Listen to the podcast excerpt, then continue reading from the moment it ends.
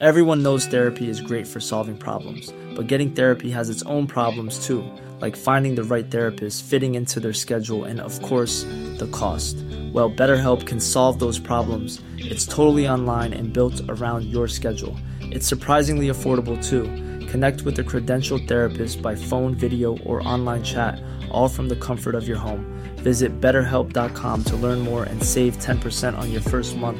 That's BetterHelp, H E L P. Ryan Reynolds here from Mint Mobile. With the price of just about everything going up during inflation, we thought we'd bring our prices down. So to help us, we brought in a reverse auctioneer, which is apparently a thing.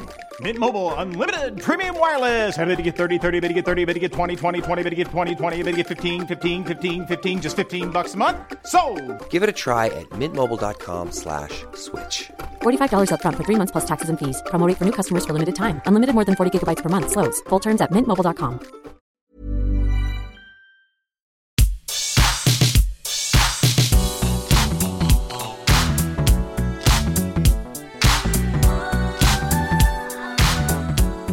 everybody. Welcome to the What Culture Gaming Podcast. I'm your host, Scott Tilford, joined by Josh Brown. Hello, Scott Tilford. Josh Brown, how you doing in this particular year once the gaming things have kicked in? Well, they have for you, but they haven't for me yet, I'm in which the is a industry, shame. mate. Oh well, there's plenty to talk about. Put it that way. I don't think we've had such a news push for months. I can't remember like No. coming in every day and having multiple things to the to-, to talk about to the point where we're doing you know hour and fifteen um, podcasts every other day. It's crazy, man. It's got to be done. Um, yeah, we thought, why not just do another news podcast? Me and you love the news. The news lads, this is the news lads. We once had that. Wow, Throwback. I've not heard that in a while. I've still got the graphic for that somewhere. Us with our little pork pie hats on. I found um, I was doing a big spring clean out the other day, Nice. and I found the What Culture Gaming T-shirt that uh, our beloved Rich Hudson made Shout while he was still working here, which were just incredible, by the way. Oh, yeah, yeah, This yeah. was just like the basic one in the I think it's the Super Nintendo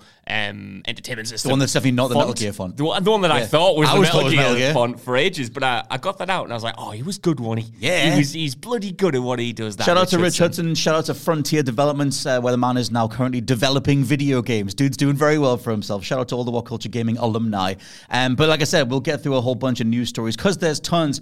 Josh Brown, there's a PlayStation 5 Pro in development coming later this year, according to Kantan Games Serkan Toto, as reported by CNBC. Speaking to CNBC, CEO of the consultancy firm Kantan Games, uh, Toto said there seems to be a broad consensus in the game industry that Sony are indeed preparing a launch of the PlayStation 5 Pro in the second half of 2024. The main reason is apparently because they want to prepare for GTA 6. Um, Sony will want to make sure that they have a great piece of hardware ready for when GTA 6 hits in 2025, a launch that will be a shot in the arm for the entire games industry. Um, we'll get to some wider Sony stuff in a bit, but thoughts and reactions. You know what? I love my PlayStation 4 Pro, Hmm. as I've said many times before. I jumped in on that and I thought it was a worthy upgrade. I don't know how they're going to really sell a PlayStation 5 Pro Uh-huh. when they will announce it. They will maybe even release it this fall, like this report suggests. Hmm. But at the same time, their current CEO is talking about how the PlayStation 5 is already in the latter stages of its life cycle. And with Mm-hmm. It'll you enter know, them, yeah. Yeah, it- yeah. It was just because that got misquoted. It was a whole thing. Oh, okay. It was a whole okay. thing online. I didn't know it was misquoted. That's actually interesting. It's a whole thing because the dude's quote was saying that um, going forward it will enter its latter stages. He wasn't saying it's there just yet. It's like you know. even then, I'm just e- saving it. Even then, if you're saying that it's going into the latter stages of its lifestyle, I still think this point stands. If you're already looking towards the future of PlayStation, towards a PlayStation 6, even if that is three or four years Mm. away, and you're already, I know they're obviously going to be planning for that anyway, but if you're already talking about it in those terms, Mm-hmm. why would people who already own a PlayStation 5 buy into the Pro with presumably a new piece of hardware coming sooner rather than later? Because, I mean, even if it is only now entering the latter stages of its lifestyle, he was also talking about, and again, hopefully this wasn't a misquote either, um, talking about um, PlayStation 5 sales trailing off a little bit and how they're kind of wanting to wrap that up a little bit. Um, so, yeah, I think a PS5 Pro makes sense when you have a big game like GTA coming out, and it makes sense if you want to increase those margins on hardware sales like Sony does for um, new players that are coming in. But it, it's going to be even more optional, I think, than the PlayStation 4 Pro was back in 2016, and that was already pretty optional. Yeah, definitely. I think like it's the GTA 6 side of it is interesting because obviously we got a PlayStation 4 uh, patch for um, GTA 5. We go back so many years, um, but that idea of like, oh, we're going to do a PlayStation 5 Pro for GTA 6. Well, that would assumedly mean that Rockstar know about this thing and have been developing with it in mind for however long GTA 6, how long they've been able to for the last few years, um, to make the most of that system. Or does GTA 6 then get a PS5 Pro patch sometime in 2025 to Yeah. you know try and spruce it up even more, and then you just double you sell it again. It's a 10 pound upgrade or whatever it is. Um, I could see them doing that.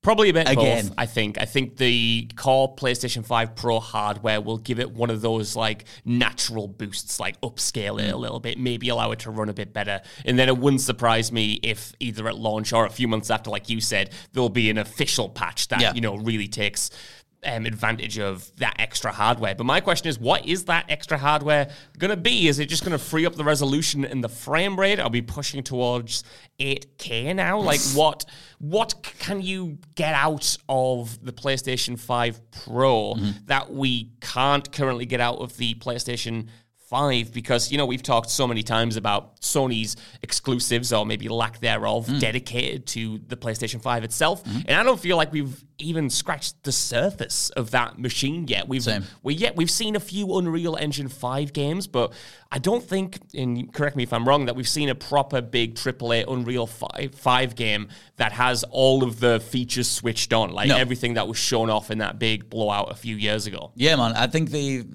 It's not that they made a promise for like 4K 60 or whatever, but I feel like that became, or at least is talked about, a- a benchmark for the generation. But it's Yeah. so few games can nail 4K 60, um, at least native 4K. Like obviously you get upscaled stuff and whatever.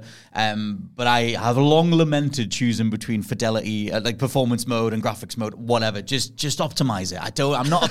I'm not on PC. I just want to play the thing as well as you can optimize it. And if that means a 40 FPS mode, but the resolution's higher, then do that. Like obviously you still want the responsiveness to be there, but I just I always just want the um, whatever the best realization of the artist's vision is, and just give me that. I hate having to tweak stuff. If I choose one thing, I'm locking the other one off, and I always just I just hate that reality of gaming. I didn't get into PC gaming for a reason, and you've made me into a PC gamer. I understand that. I do get where that frustration comes from. I just, I think in the console space, we're so far away from that. And I kind of, I feel like I don't love it necessarily mm. either, but I, like, since 2013, I think the dream of a console being this simple thing where you put in a disc and you instantly jump into a game and it's the most Oh, they've changed- yeah, version of it. Like we've got so far away from that. And I don't necessarily think that's a bad thing personally. I don't mind if I have to choose between three different options, you know. I, Oh. I'll always go quality mode anyway, you know, unless it's something that I really feel needs that extra frame rate. Right. Though the extra frame rate is always nice regardless. Mm-hmm. So the push to more options to me is fine. And I think that's what the PlayStation 5 Pro is going to be. And that's how I'm going to think of it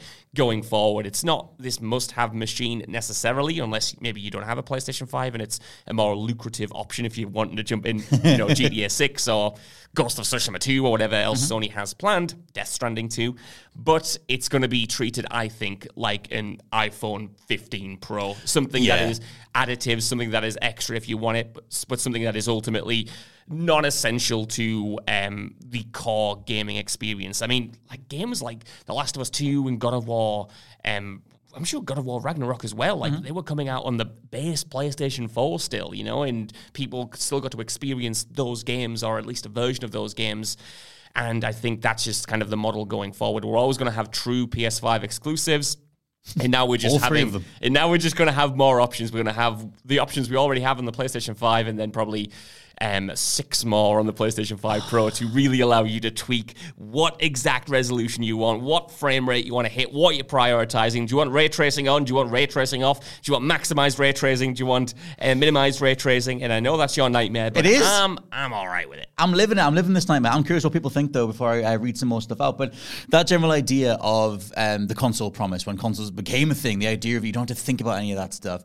Um, the assumption to me on behalf of a pro system, on, on behalf of whatever the latest hardware is, is I'm paying for that problem to go away. I'm paying for that stuff to be automatically handled in the background because I'm not going to get stuck into all the different menus and tweaks and like, oh, I start the game and oh, that the edge of that uh, texture is a little bit jagged. I'm going to go back in. I'm going to change the different thing. Let me change the way the lighting works in this scene. I despise that stuff. Like, I just want to get on with the game. He's the issue with that, I think, and and it's not y- y- you problem at all. I don't think. I think the issue it on. is with video game fans, as we all are, hopefully on this channel. Um, everyone wants something else right out of Mm. their games. How many times in the office, on podcasts, on videos, in our DMs every single day do we talk about what do we prefer out of games? Do Yeah, we yeah, yeah. prefer graphics? Do we prefer gameplay? Do we care about this? Do we care about that? Everyone has something um, different that they prefer, right? Everyone has a different idea of what optimization even is. Your Mm. dream optimization might be 4K 30, might be 4K 60. Mine Yes. might be, you know, 1080p 120 or something. You know what I mean? So I always feel like when you talk, not you specifically, Mm. the just general people talk about like that kind of idea of what is just the most optimized version of the game? I don't, I don't think there is one because everyone's going to want something slightly different. And you can say it's obviously fine for a developer to go, right, this is our vision, this is what we're aiming for.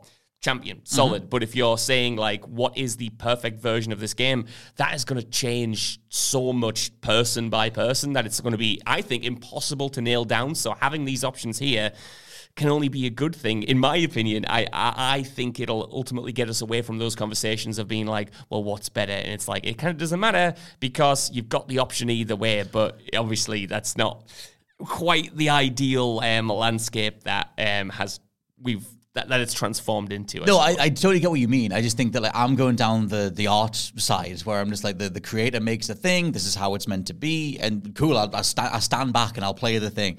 Um, and I think that like the more options you put in there, there are op- they are options offered by the creator. Like they like you might say, oh my pref- my preference is 30 FPS. It's like well that's the option they're giving you, Yeah. as opposed to like the performance ray tracing modes that were put into Spider-Man, where you can get um, you can unlock the frame rate if you have the right TV for it, um, or it's like a 40 FPS thing with the ray tracing left on. Like ultimately, we want good responsive video games, high frame rates, and we want good uh, visuals. And how do those match up as best as they can? And just because of the reality of the hardware, um, at some point they had to split it and be like, well, we can sacrifice resolution to boost the frame rate, or the opposite, um, and that's fine. But I think like keeping asking people to fork out for like this is the pro model, this is the next model, this is the new thing. Yeah. Um, there's something there, and people call it a promise. Oh, they promised this, they promised that. Unless it's verbally been communicated, then they've never promised anything. But there's an assumption of I will pay for this problem to go away, and I will just buy the new hardware, and it will run the thing as best as it can, and I'm getting the best version of whatever that experience is. Um, but like you said, maybe there is just a reality of being a gamer these days. Like uh, to me, it was ever since the PlayStation 4 Pro, where it's like we're specifically chasing the tech industry now Yeah. because we can sell you a half step. We can sell you ostensibly a graphics card every few years, as opposed to one console every seven years. And it's like that's Yeah. an interesting pivot. And the gaming industry always obviously was part of the tech industry, but chasing those um, incremental uh, improvements every like you know every sort of few years, um, and then it's like, well, what does that actually give me on the game side? Well, the frame rate's freed up, maybe, but you Yeah. still got to pick on the on the menu. You still got to pick the two, unless they patch those things in. I think it's really interesting the way you phrase that. That you're chase that you're wanting a new machine or a pro version of a machine to make a problem go away. Yes. I never thought about that before, and I'm really interested to see what you guys think down in the comments if that's how you approach this. Because Hmm. I've just I've never sort of approached a pro model with that in mind of this is a problem and I want to make it go away. Like with the PlayStation 4 and Pro, it was kind of like the opposite. It was it was I want to see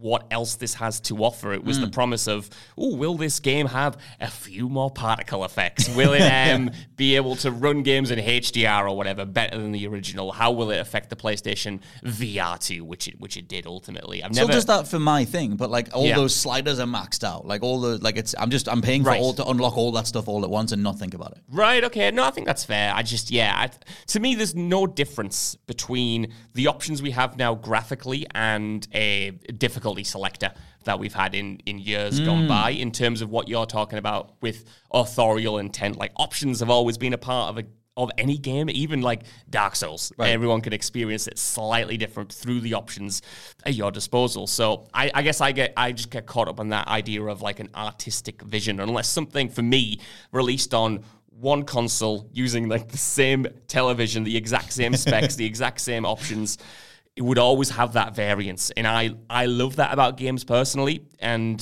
I I think.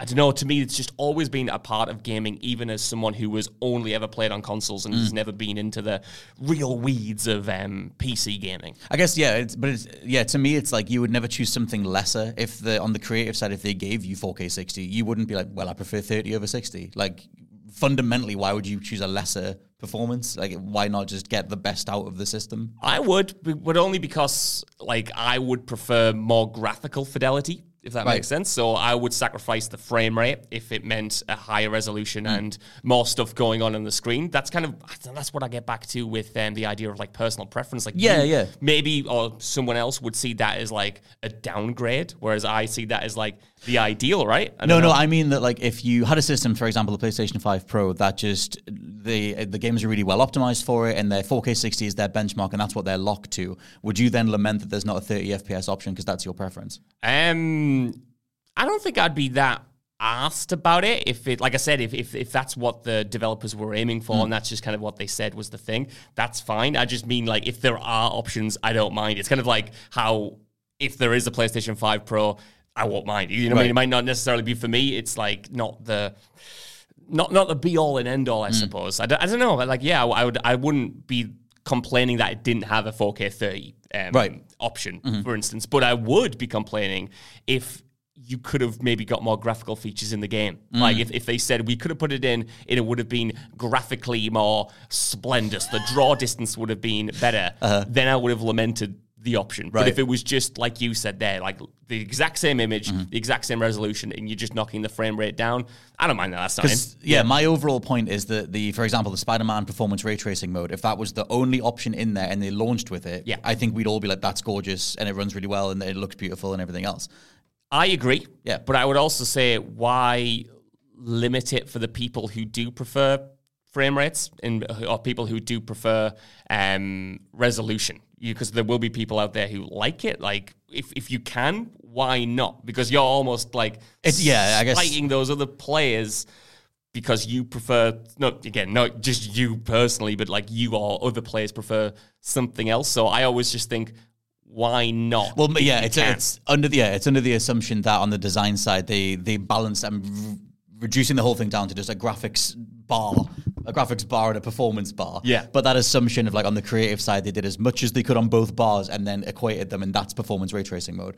Like that idea that's completely fine for me. There's obviously the questions come in about like oh if you guys focused on the visuals then what does the frame rate what's that allowed to be, which you can argue is the quality mode. Um, but it's, that's the reality we've got to at, the, at this point. point, and Yeah. it's like throwing in like pro versions of systems. This is the second time Sony's done it, um, and obviously Xbox launched with one this generation with the Series S, the Series X.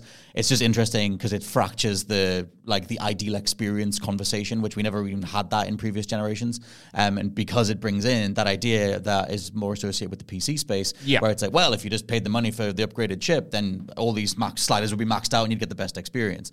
It's like because that best experience is assumedly what the developers were aiming for, but then they had to your own uh, system could only get so close to that perfect experience. Again, I'm paying for the problem to go away. I do get what you mean. I do. Yeah. And I think as console gamers, we definitely have had that luxury of not worrying about it. The only thing I would push back on is I, I think that conversation has always been there. It's just more amplified now. Like, you Hmm. might never have thought about it in those terms, but. uh, When I was gaming on the 360, I was worried about HDMI cables versus SCART cables. I was worried about like getting the best version of those games even back then, and I was Right. aware, you know, that I wasn't getting Gears of War in 1080i or whatever the hell that thing ran out at its, at its maximum Uh-huh. resolution. So I guess, yeah, I guess the difference between us there would be like those questions of There's am I getting the best version of this game? Yeah. Is kind of always been in mind. I remember one of my biggest disappointments, and I love the game, but I remember when Crysis 2 came out on consoles. and I was watching footage of the PC um, edition of the game and reviews of the PC edition, and they were talking about how great the explosions were and how it was like this graphical Mm. powerhouse. And it was no slouch on Xbox 360, but when I got my Xbox 360 version, I realized, ooh, this is not the same. This is a completely different kettle of fish Same with Crysis One, yeah. yeah, and it was just something that I was thinking about like way back then. So I guess yeah, that was the big difference between where we're coming at this from is just that perspective of that's always been on my mind in a way that it might not have necessarily been for you. No, I, uh, I remember those things too. I, recently. I Right. remember getting the. Um, I got a um, a SCART cable for SOCOM on the PS2, and I remember like, being able to read the text on screen again. I just to me those things are way smaller differences, way smaller uh, improvements. They're more easily remedied than forking out four hundred pound for another system or whatever it is, like for entire graphics modes versus like a new cable. I know. You, oh, I don't know, man. See, I, I, it's, it's We're on two sides. I think. Like yeah, absolutely. I think when you get to like that nitty gritty in it, I suppose it's just going to be a. It's not going to be nitty gritty to me because they're massively different. Like quality mode, performance mode, like a full rendering of a game is so different than plugging a different cable into the back of the console. No, but it's not just a cable. I need a new telly. You know, I might need a new console entirely that can actually you know play those or play them off a hard drive. You know, it's it, it's still h- hardware dependent to a certain Yeah, extent, yeah. I think, and maybe even harder in the case of the the difference between Crysis.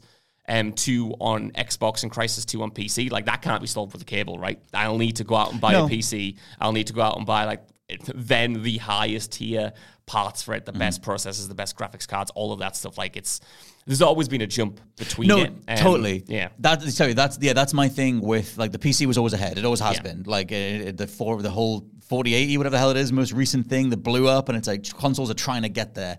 In the Crysis example, if there was a version of the Xbox that was offered at the time that would match the PC thing, you would probably pay the money and take it. Yeah. because then you're just matching what, you, what the thing is that you're looking at, as opposed to you fork out the money and then there's a bunch of options in it. Well, you can match the graphics but not the frame rate. You can match the frame rate but not the graphics. Like Yeah. that's always been the issue with me. But that's just to crystallize it. No, no, I, I know what you mean. I know what you mean. I just, I, I think the problem was the same but different, right? Mm. I feel like we are so used to cross-gen releases right now, for instance, that we've not maybe not forget, but kind of ignore that for a long for a long time you would get you know a version of Chaos Theory, Splinter Cell Chaos Theory on PlayStation Two, and you get one on Xbox 360, and those games would be, would be radically different, Oh, yeah. right? And if you wanted the better looking version with maybe even completely different content, you would have to fork out, you know, hundreds of quid for a new console Mm. and probably then a new telly, HDMI cable, all of that jazz if you wanted like the best version of that game because they were even more different, I think, than they were now. Like to me, that's a more substantial difference in terms of literally how the game is even playing um, than what we have now with different graphical modes or frame rate benchmarks or anything. I think even though we have more options now, it's it's a little bit more smoothed out in that I think- regard. Yeah, that- am I I- I know- to think that. It is true that like there's yeah this conversation's been going on for a while. I think that the new one, um, the new version of this conversation really came to light with the PS4 Pro. Like the amount of pieces that were done, headlines, general conversations around the PS4 Pro, um, as we got the sort of console version of the the PC, the reality of being a PC gamer. Um, I kind of view these Pro systems as graphics card upgrades, um, and I'm just like, do I have to pay this money to get, like I said, to get the best version of what the creator was going for? That's ultimately is where I am and have Yeah. been since the PS4 Pro. Um, but still, it's worth throwing in here that um, we talked a lot about PlayStation stuff in a recent podcast as well. Uh, go subscribe to the What Culture Gaming podcast because we broke down the most recent Sony financial call where interim CEO Hiroki Totoki was talking about um, what's happening across the next year. They don't have any major exclusives until he says until the end of March 2025. Um, and they also mentioned in there that they expect the PlayStation 5's hardware sales to fall off, um, which came after the fact they under they uh, didn't hit their expected sales target, or they're, they're projected to not hit their sales target by about four million units anyway. Um, the assumption now with the PlayStation 5 Pro is that that would maybe bolster it or something, not related to the financial call, but now where we are with the CNBC report. Um, however, in the CNBC report, you have um, senior principal analyst George uh, Jijiashvili, if I get his name right, um, saying that even though the Pro, uh, the Pro might come out, it, he doesn't think that's actually going to change anything. The idea that the PlayStation 5 is entering its latter half, the idea that people are they're satiated, they're waiting, whatever, um, isn't necessarily the case, which I think is interesting. It's almost like why do this other than just raw pay the money and get a slightly better frame rate. Yeah, I think that's pretty much it, man. I think ultimately games are going to sell consoles, whether they're the PlayStation 5 Pro or the PlayStation 5 Digital Edition. And at this moment in time, we don't really have them. You know, I think we've had um, a lot of great Sony games, first party or second party, or even some third party ones that play a little bit better on the PlayStation 5. But yeah, when you're looking to the future, what are people buying a PlayStation 5 for now? The fact that they've only mentioned GTA 6 is in itself telling, I think, Yeah, a big very. third party release. Mm-hmm. When do we get? I mean, I personally bought my PlayStation 4 Pro for The Last of Us Part 2. That was mm-hmm. the big announcement that got me like you said, wanting the best possible version of that game I could possibly get. What does Sony have first party wise that could entice people to want to upgrade or to want to jump in at that high price point? I think they need to show that before they um, start thinking that the PS5 Pro is just going to magically help their bottom line. I mean, it probably will. I think the last time I checked, it was something like 23% or 26% of all PlayStation 4 sales were the Pro, which I think I think is pretty good. Like, Yeah, uh, yeah. to have a quarter of your sales be that premium edition of the console. Hey, I'm Ryan Reynolds. At Mint Mobile, we like to do the opposite of what Big Wireless does. They charge you a lot, we charge you a little. So naturally, when they announced they'd be raising their prices due to inflation, we decided to deflate our prices due to not hating you. That's right. We're cutting the price of Mint Unlimited from $30 a month to just $15 a month. Give it a try at mintmobile.com slash switch. $45 upfront for three months plus taxes and fees. Promo for new customers for limited time. Unlimited more than 40 gigabytes per month. Slows. Full terms at mintmobile.com. A lot can happen in three years, like a chatbot may be your new best friend. But what won't change? Needing health insurance. United Healthcare TriTerm Medical Plans, underwritten by Golden Rule Insurance Company, offer flexible, budget friendly coverage that lasts nearly three years in some states. Learn more at uh1.com. Before we go any further, I want to talk to you about today's sponsor, Masterclass. With the amount of time we spend discussing and analyzing video games on this channel, it's always good to understand exactly how these experiences are put together. And fortunately for me, I can do just that with Masterclass. With Masterclass's streaming service, you can learn from the best to become your best, studying and growing with over 200 plus of the world's leading instructors. For me, I've been having a blast using a class on video game design by The Sims creator Will Wright to find out exactly how game mechanics are designed around player psychology, as well as learning how important playtesting is to shipping the titles that you and I both love. But it hasn't stopped there, as I've also been brushing up on my practical filmmaking skills directly from my favourite movie director, Martin Scorsese, as well as trying to get back in the cooking game with Roy Choi's amazing course on intuitive cooking. Seriously, my kitchen is a mess, but my belly has never been more grateful. For just $10 a month, an annual membership with Masterclass gets you unlimited access to courses on your phone, computer, smart TV, or even via audio only modes. Even better, every new membership comes with a 30 day money back guarantee, and 88% of members feel that the service has made a positive impact on their lives. And to put the cherry on top of that cake, right now, What Culture Gaming listeners get an additional 15% off any annual membership at masterclass.com forward slash gaming. That's 15% off at masterclass.com slash gaming. What's that? You want it one more time? Well, that's the URL masterclass.com forward slash gaming. Right, now I'm going to watch Tony Hawk try to teach me how to ollie properly. I'll see you all soon that's got to help if they can manage something like that this time around. I'm sure they'll be pleased, but you never know with these big companies. uh, but I do think it ultimately comes back to the games and what are people wanting to ravenously go out and buy a PlayStation 5, whatever version of it it may be, for. There's a Nintendo Direct. Oh, jolly, jolly, jolly. What's going to be at this one? Uh, Well, we Kirby shags a whale or something. I don't know what the hell that freak does. What's what's going on here? He does everything. You might be into this one because it's a partner showcase, which means it's not Nintendo first party. It's everything other than that. So there's going to be Bayonetta 4. There's going to be uh, another false promise for Metroid Prime 4. do you I don't even know why I'm so negative on this. I'm, He just, hates- doing, I'm just doing a bit. Nintendo down on Nintendo is what he is. According to them, uh, their little statement, not going to talk about it too much because by the time this goes live and people listen to it, most people, it'll be out by tomorrow. Right. Um, they've said there'll be 25 minutes of info focused on Nintendo Switch games coming in the first half of 2024 from our publishing and development partners. Lovely stuff. So not exclusives. The only exclusive they have, as far as I know, for the rest of the year is Princess Peach. They've they've just kind of hung back. Apparently, there was a Nintendo Switch uh, Switch Switch. Nintendo Switch 2 announcement that was going to be coming um, very very soon. Apparently, they hung back to get out of the way of the Xbox showcase um, or the Xbox podcast, and then it's all just been pushed back to next year. And it's like, well, do you not want the open road? I guess they don't. They're just going to kind of get more Switch sales and then do the Switch 2 later. I guess they've got time, right? Yeah. Why not finish off the Switch's, you know, really prominent lifespan with the remaining, the remaining, Remaining. the remainder games that you have left, the f- scant few first party exclusives you have alongside whatever your partners have to offer. And then you've got plenty of time to really focus on Switch 2 at the end of the year. Mm. Get people excited in the holiday season, get those pre orders out, and then get a release date locked in. I wonder when the Switch 2 is going to be actually arriving. I know it's Q1, but that can mm. mean a lot of things. Like, are we seeing it in March, similar to when we saw this original Switch? That would Maybe. be cool. And what do you think they're holding back for? Because, you know, this partner, this uh, partnership direct is not going to show, you know, Metroid Prime 4 or the next Mario or the next Zelda or anything like that. But if they are, as the leaks suggest, holding off so they can have the strongest launch lineup possible, as a fan who plays very few um, Switch games but really loves the idea of Nintendo and wants a Switch 2 to come out strong, like what is that? Is it a new Mario? I yeah, I think they're hanging back on like new Star Fox, new Metroid, all that kind of stuff for next year. So they the thing is as well, they have the separate indie showcase streams for smaller games.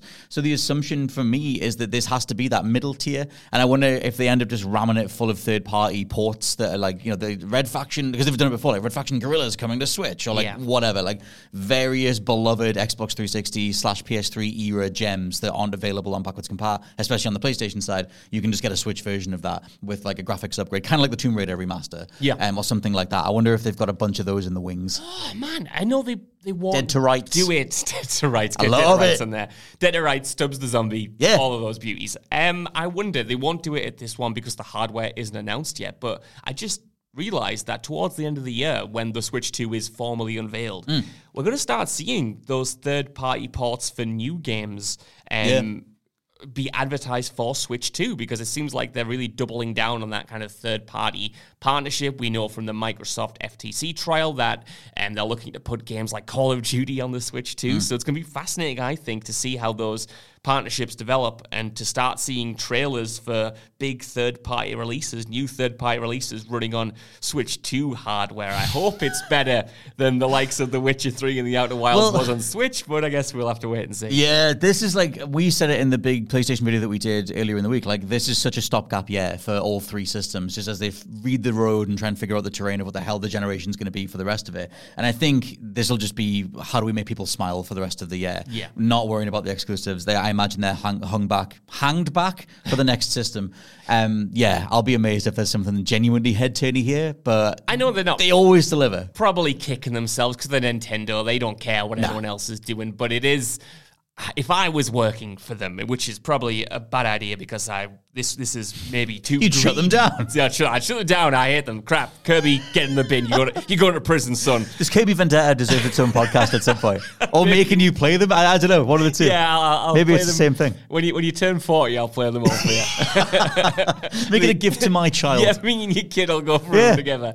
Um, what was I saying? Oh yeah, um, I wonder if they're kicking themselves by having this open um, pathway, like you mentioned, where the two big competitors don't have all that much from a first party sense to offer. I know Xbox has a few things avowed and probably something else I'm forgetting about, but it's it's pretty empty, is what I'm trying to Oh, say. yeah, yeah. I don't think it'll hurt them too much because you know new hardware is going to be huge. People are ravenous for the Switch, and I'm sure they will be ravenous for the Switch too, as long as they market it right. And Mm-hmm. if you have big games, I don't think it'll really matter for them if they have a bit of a stopgap here as well. I, I'm a huge, uh, big Nintendo fan, but I will say in response to that, it hasn't hurt them so far. Yeah, like they have true, very yeah. few and far between. They have a bunch of but nothing that's necessarily pulling people away from other systems. Like it's funny seeing that Mario and uh, Mario vs Donkey Kong is number one in the UK charts, um, and that's like a Game Boy Advance port. I never even knew there's a Mario vs Donkey Kong handheld series. Um, I missed that thing. I don't even think that game is that good, but um, based on the demo anyway. But it's still selling very well.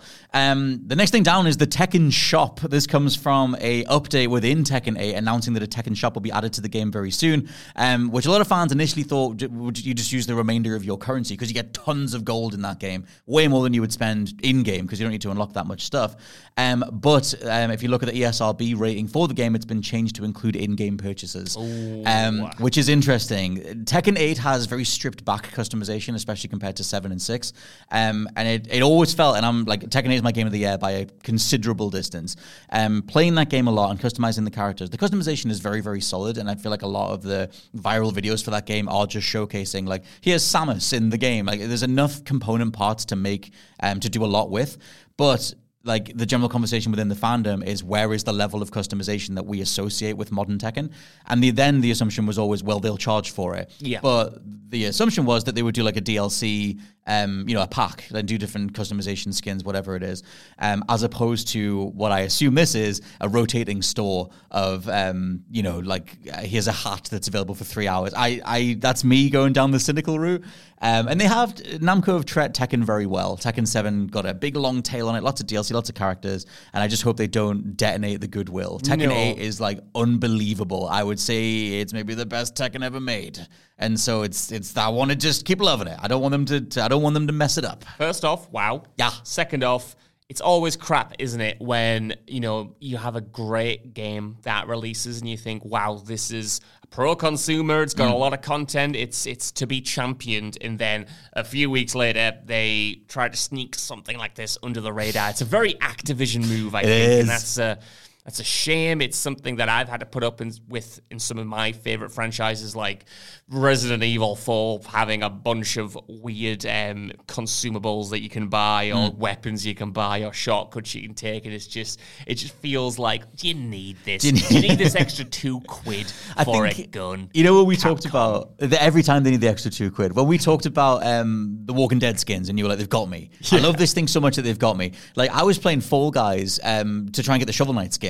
I played way more Fall Guys than I ever wanted to to try and get the Shovel Knight drop, and it never came um, because their store resets every time. But I needed to get enough medals to be able to buy it, so it was like a whole thing. And then after like two weeks of trying that, I gave up. Tekken has me right now, and it's like one of my favorite franchises of all time. That depending on what this shop is, I'm not going to be like, I'm not going to break my microtransaction rule necessarily, but I'll be damn tempted depending on what's in there. Listen, like like you said, I can't talk about actually buying into microtransactions. I think my main problem with the Tekken shop is it kind of coming in after the fact. If it was there at launch, or at least you know we knew that it was coming at launch, it was advertised as part of the product, I would be less cynical about what it's going to offer. Yeah, same. Um, just because of the context in which it released it, it is this fact that, like, I know Call of Duty is going to try to make as much money off me as possible, and I resent them from it. But at least I'm, I'm like, okay, it's Warzone, it's free to play, I know what I'm getting into. It's the fact that with Tekken, you kind of thought you were maybe getting something else, and now you're getting this other thing, and it might not even be that bad. It mm. might might be really cool what they have to offer. It might mm. be really reasonably priced. But the f- issue is, at this moment in time, we don't know, and it's always that. Mm, How far they're gonna? How far will they push it? Yeah. worry. it- also, like realizing in retrospect that they very much generated this uh, hunger around customization by notably stripping it back, which is what Mortal Kombat 1 did, and then overcharged for the skins. Um, so we'll see how it goes. I do have faith in Namco. I love how much Katsuhiro Harada is just out there on Twitter responding to people like every other day. He's a very active, um, you know, one of the like fundamental minds behind Tekken. So he'll be front and center if there's a backlash, and he'll have to fend off all those people. So um, we will see. Um, the final news thing is a Mandalorian game. This comes from various reports, including Insider Gaming and VentureBeat's. Jeff Grubb. Um, Grubb's been talking about this for a while. The idea that Respawn were working on a, a- a kinetic movement shooter, um, which according to these reports um, is a Mandalorian game, um, with with various boost mechanics around like double jumping, jumping in general, strafe, dashing, sliding. Apparently, you play as a Mandalorian, not necessarily the Mandalorian. Okay. Which I guess means that they can sidestep the whole likeness thing if they don't. They don't even need to bother getting Pedro Pascal. I wonder if that means that Baby Yoda gets handed between multiple Mandalorians. Yeah, you- yeah, you you could maybe do. could. Could do. I did do remember thinking in Mando season one where uh, you see all of the other Mandalorians and the different armor types, and there's um, there's that Forge Master with the twin hammers or whatever with like the fur around her It's um, kind of collar. perfect for a custom character, a way, isn't it? Yeah. and it's like you could you could easily see a, man, a wider Mandalorian game letting you unlock all these custom armor sets and stuff. Um, yeah, apparently gameplay is super fast paced, and there's a mechanic revolving around getting your health back per kill. Um, so you're encouraged to get stuck in. Very much Bloodborne. Cool. Very much Tekken 8, uh, to be honest. Um, the levels are apparently very linear. Um, it's not going to be very open world, but it will be uh, various different planets, different biomes. Um, and yeah, according to Insider Gaming, weapons and gadgets include a wrist rocket, a grapple hook, a visor for tagging enemies, and bounties, and more. And the game is a couple of years away at most. so frustrating when you are you have an idea for a game in your head. It's kind of rare that I do. Mm. Like uh, I envision, you know, what this movie would be like if it was adapted, what this TV show would be like if it was adapted. But Mandalorian, even though I, I don't even love the show that much, I've mm. not watched the latest season or anything like that. No, I'm a- dead a- on Star Wars. An incredible. It is dead. An incredibly casual fan, but the idea of a Mandalorian game has always enticed me. Mm. But my version of a Mandalor- uh, Mandalorian game was always third person and it was always open world. So to see it be a first person game and linear with specific levels rather than big open spaces, to me, that's not necessarily what I would want, but I trust Okay. Respawn enough that they can pull something off because they are first person shooter gods. It's just that after they've kind of proven their mettle in the third person space with the Jedi series, I kind of I would have liked a little bit more of that, you know, like Yeah. being being a Mandalorian, rocket boosting around, using my wrist launchers and all that jazz. Essentially I want um, Star Wars Boba Fett in Star Wars Bounty Hunter? Star Wars Bounty Hunter, yeah, sorry. Did they? Star Wars Bounty Hunter in um, modern graphics and with an open world. with proper physics. I, I was going to ask you, do, have we talked about Bounty Hunter in our lives? Because I love that game. It's the best game going. It's it hasn't aged very well. Um, it is on Xbox backwards compatibility, and I bought it, and I was like, oh my god, you forget how badly third person games controlled before, like you know, the, the the end of the two thousands or whatever. Um, but it had the right ideas. Like you can target two people at once with the twin pistols. Like you had the jetpack stuff, um, capturing ba- capturing bounties as you're exploring Coruscant and everything. And like, yeah, there's there's great gameplay ideas there for a bounty hunter game in, in a Star Wars setting.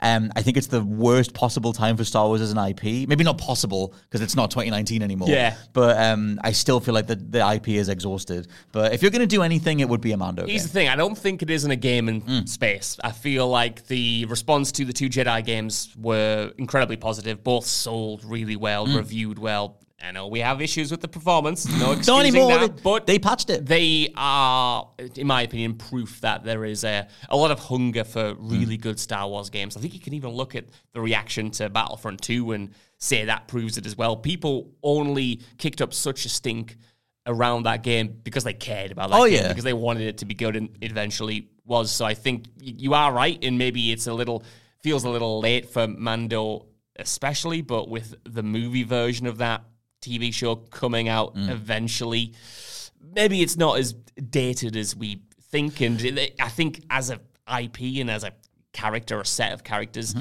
That world is so adaptable to video Mm-hmm. Oh, yeah. games anyway. That's that's why I always thought it would be open world because you watch even season one of The Mandalorian, it has so many open world elements in it. Like he's practically doing side quests all the time, following trails of blood like you're Oh, in The yeah, Witcher 3 yeah. or something. Like it's already gamified in that way. The thing is, we've got um, Star Wars Outlaw like in the next Oh, yeah, few yeah, months or so, and I guess that'll be the open world template. So I wonder if the, there's always an assumption of organization that is, doesn't never seems to be true with No. like the amount of projects that are in the works. But if someone was organizing this from the top down in a Kevin Feige like fashion, you would assume that you greenlight one big open world thing over here, and then do a first person shooter thing over here, and do whatever, so that they're not overlapping with each other. I so wish they were swapped because I want to see.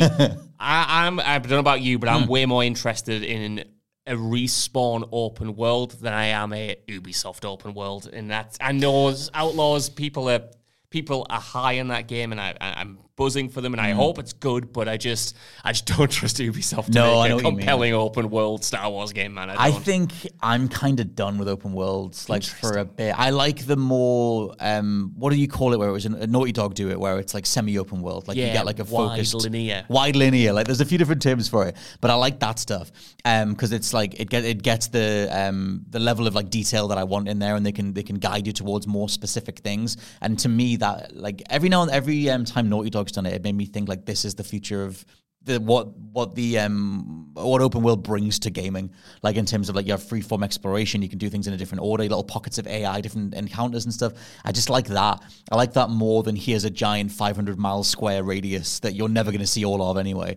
Um yeah. but it depends how it's done. Like i think the um yeah respawn like for as much as they're known as the first person shooter people with apex legends and titanfall like i weirdly until you said like i would have taken more the jedi series. I just forgot those games existed. I was like yeah they're nailing like the first and third. Hardly any devs can do that. No, it's true. and it's like I they're in such a unique position for it. It's so it's it's actually you know criminal how well Jedi Survivor plays, Yeah. considering that is a team known primarily for first-person Hmm. games. Like you can't set the bar in both areas. It's not fair. it's not fair on everyone else. It's really not. Um, but yeah, to be fair, going to what back to what you said there about open worlds generally, I'm also with you that. I'll I'll always take a smaller, more detailed open world or wide linear level than a just cause massive space Hmm. that you just you know, fly through and you don't even pay attention to it. But that's kind of, again, what I thought Respawn did really well in Jedi Survivor. Like, it's, it's not an open world game, but you get those big open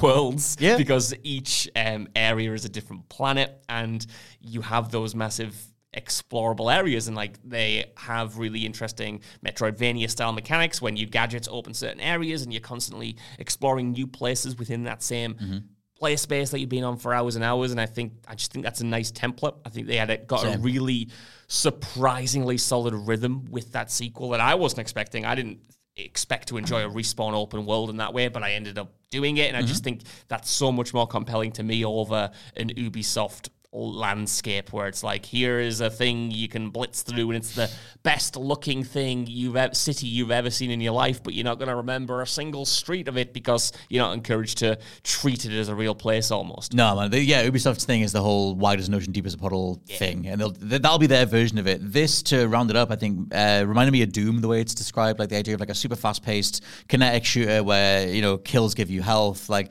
I feel like that's. I think they're doing Doom with them with Mandalorian. i'm back in i take it all back no doom star wars doom yes Because like it, Doom Eternal moved so well for like the five of us that love that game. Like, like the consensus, consensus on that thing is so much more negative than the way me and you played through I it. loved I Eternal. loved I'm- Eternal. I'm, going back through them now. I've just started Doom 2016. Alright. I've not played that since it came out. Right. And I know, eh, like, so many people when we were loving Eternal was say, were saying, you know, it's not a patch on Doom 2016.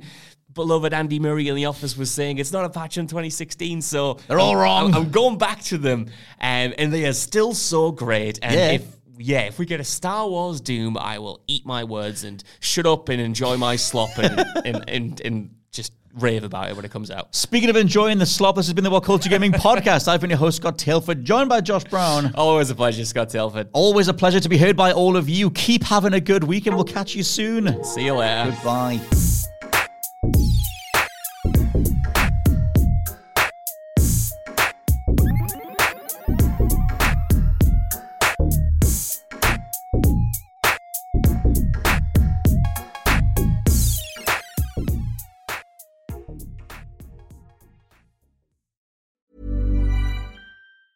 Planning for your next trip? Elevate your travel style with Quince. Quince has all the jet setting essentials you'll want for your next getaway, like European linen, premium luggage options, buttery soft Italian leather bags, and so much more. And it's all priced at 50 to 80% less than similar brands. Plus, Quince only works with factories that use safe and ethical manufacturing practices. Pack your bags with high-quality essentials you'll be wearing for vacations to come with Quince. Go to quince.com slash trip for free shipping and 365-day returns. Hi, I'm Daniel, founder of Pretty Litter. Did you know cats tend to hide symptoms of sickness and pain? I learned this the hard way after losing my cat, Gingy. So I created Pretty Litter, a health monitoring litter that helps detect early signs of illness by changing colors, saving you money and potentially your cat's life. Pretty Litter is veterinarian developed, and it's the easiest way to keep tabs on your fur baby's health right at home. Go to prettylitter.com and use code ACAST for 20% off your first order and a free cat toy. Terms and conditions apply. See site for details. Planning for your next trip? Elevate your travel style with Quince. Quince has all the jet setting essentials you'll want for your next getaway, like European linen, premium luggage options, buttery soft Italian leather bags, and so much more. And is all priced at 50 to 80% less than similar brands. Plus, Quince only works with factories that use safe and ethical manufacturing practices. Pack your bags with high-quality essentials you'll be wearing for vacations to come with Quince. Go to quince.com slash pack for free shipping and 365-day returns.